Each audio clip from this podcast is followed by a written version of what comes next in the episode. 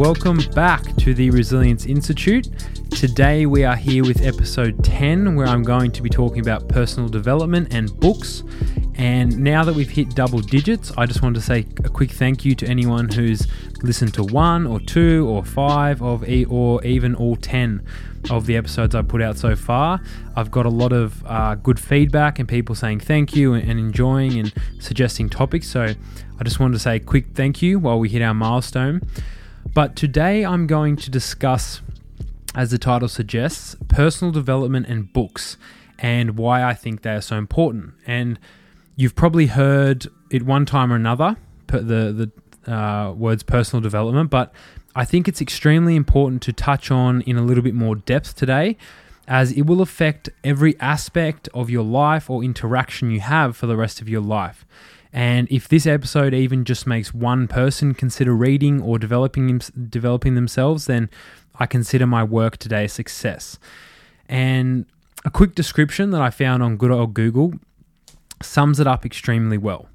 So, personal development can be described as any activity or activities that develop a person's capabilities and potential, uh, build human capital, facilitate employability, and enhance quality of life and the realization of dreams and aspirations. So basically, if you want to live a good life and be successful in whatever it may be that you aspire to do well at, be it your career or friendships or relationships, your mental health, your training, uh, your hobbies, you need to develop yourself as an individual to put your best foot forward and give yourself the tools and abilities to succeed at that thing. So, whatever you want to excel at, you need to study and learn. People don't just wake up amazing at something. Like, even the Super Bowl was on today, and even NFL footballers, they may be really good at, at they may be the best quarterback in, on the market. But when they go to a new team, they have to study and learn an entire playbook that's like ridiculously thick. Even they still have to study and learn and learn new plays and develop themselves to fit into that team and to be the best option for that team. And it takes to, to develop yourself, it takes time and energy and consistent effort over months and years, even decades. Like it's it's a journey that will not stop. And I'm not even five years into being an exercise physiologist, but one of the things I enjoy is developing and growing as an individual. I'm not looking at me in five or 10 or 15 or even 20 years. I'm literally taking it day by day, week by week, and just trying to get a little bit better every day. And some ways and examples of how I do it and how you can personally develop yourself include things like textbooks, journal articles, and research, podcasts, seminars, lectures, uh, webinars, and books. And, and when I say podcasts, even you just listening to this today and listening to my other episodes, that is you developing yourself and that is you trying to get better at something you want to learn. So, if you want to be a really good runner and you listen to my running podcast, you are developing yourself and gaining knowledge and, and insights into how to run better and how to improve your running. So, you're already halfway there. And one thing I like to say is you're never going to learn or get better at something by talking about what you already know or what you can already do. You need to open yourself to new thoughts and experiences and ways of doing things. And this is where books, this is where you this is where books come into play. And during school and even during uni, I was one of the last people that you'd expect to read a book. If you recommended me a good one, I would have literally laughed and I would have got home from my uni lecture and, and played Fortnite with my mates.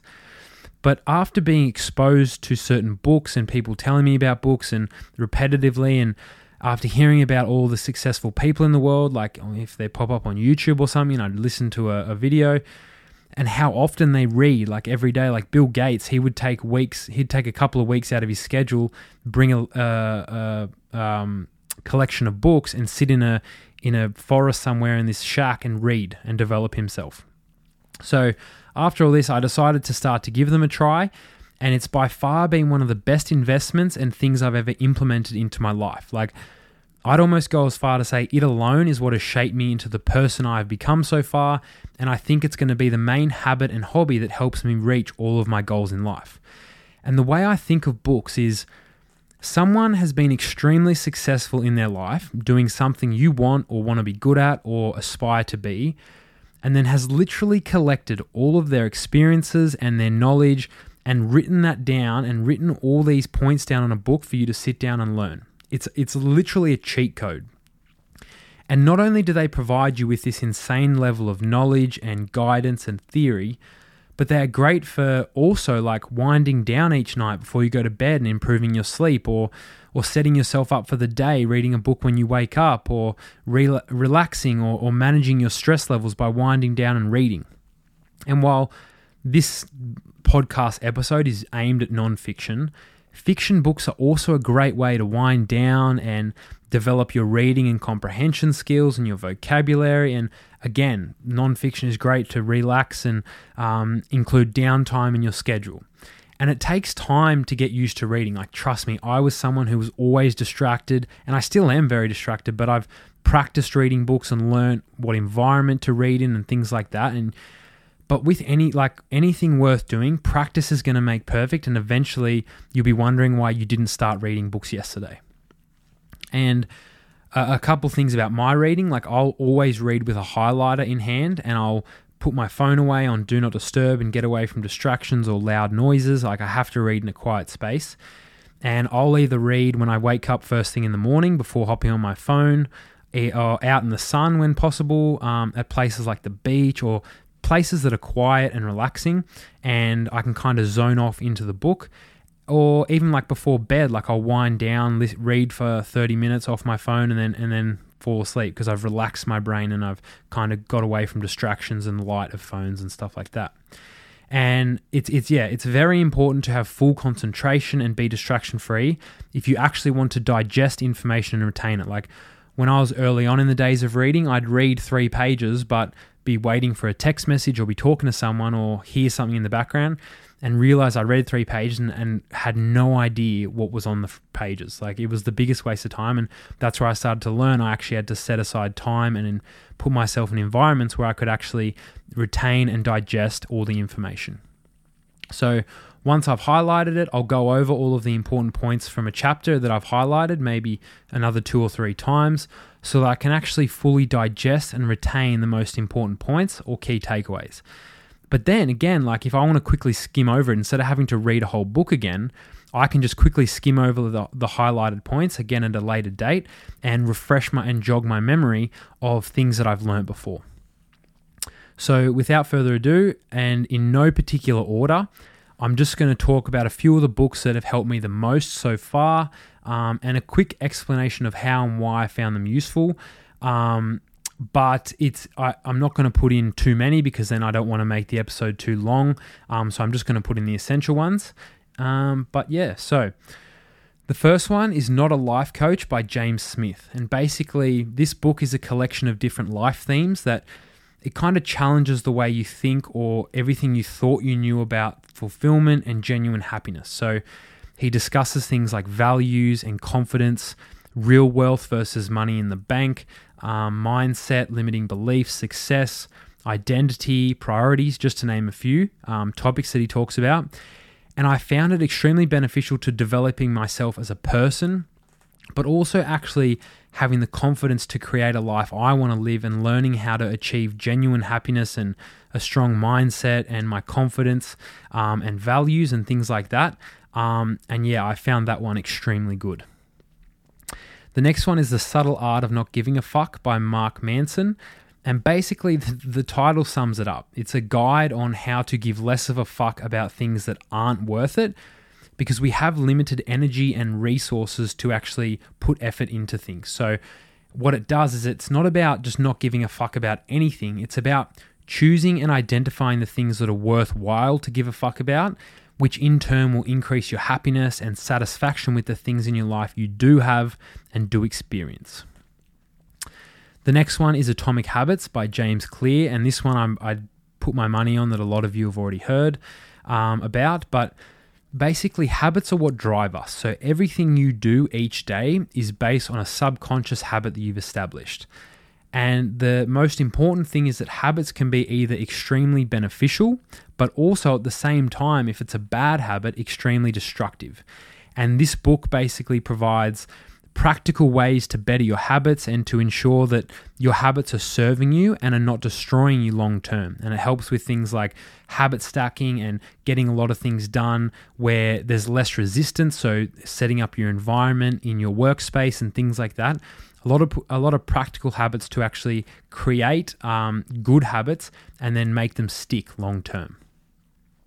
Deep Work by Cal Newport this is the book I'm currently reading and that I've nearly finished, and it's already had a profound impact on not only my attention span and focus, but helping me actually get into deep work where and the way he describes it is deep work is where you are most creative and efficient and our brains can work distraction free.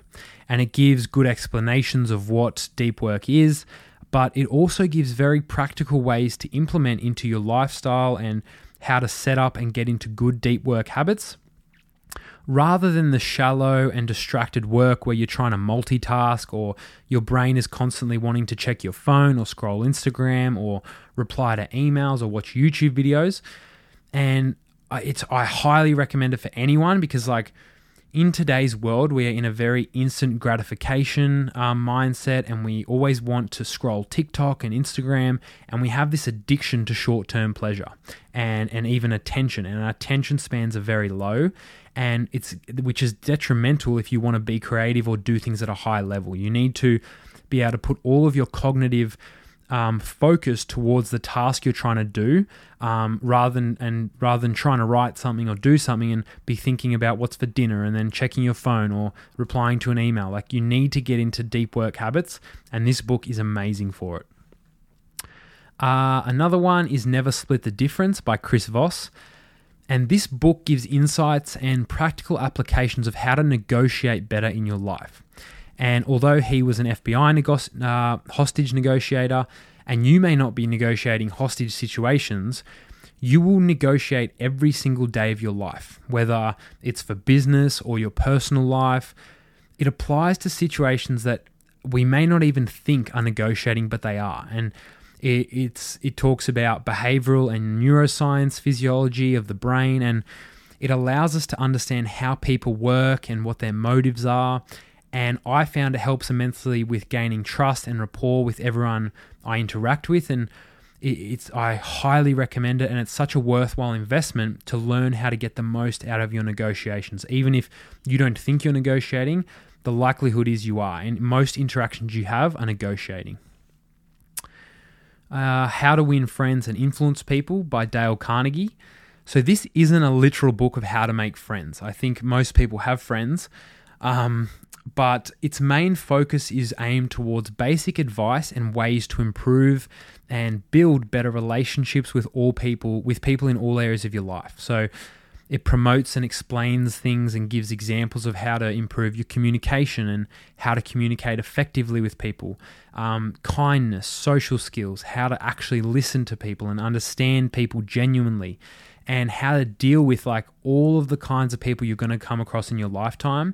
Um, like avoiding arguments, how to appreciate people and show sincere appreciation, um, and how to listen to their point of view in things. And it actually helps you think about people's needs and wants and how to be a better person and the title is kind of saying like if you're being a better person it's going to help you win friends and actually have an influence in a positive way on people not just you being selfish and, and thinking about yourself all the time. And i found that one especially is, has been extremely important in in the work i do of having to have clients and listen to people and actually think about people's needs and wants, not just mine.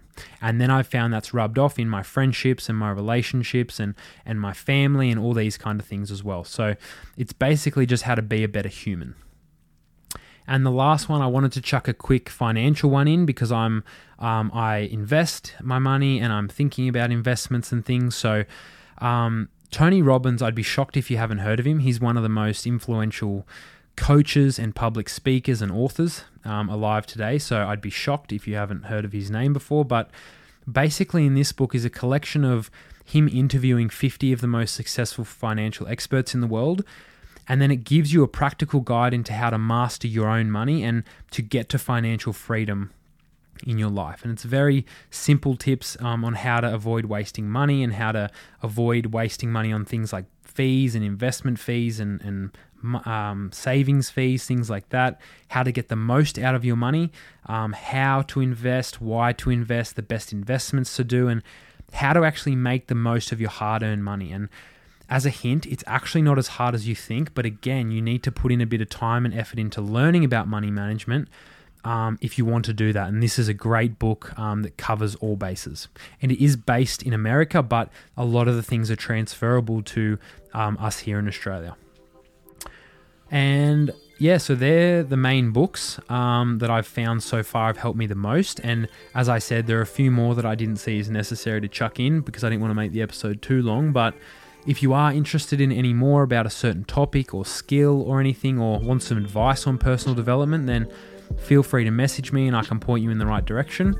And yeah, hopefully you got something out of this, and at least one of you crossing my fingers right and toes right now that hopefully at least one of you are already Googling how to buy one of these books. Uh, until next time, Hados.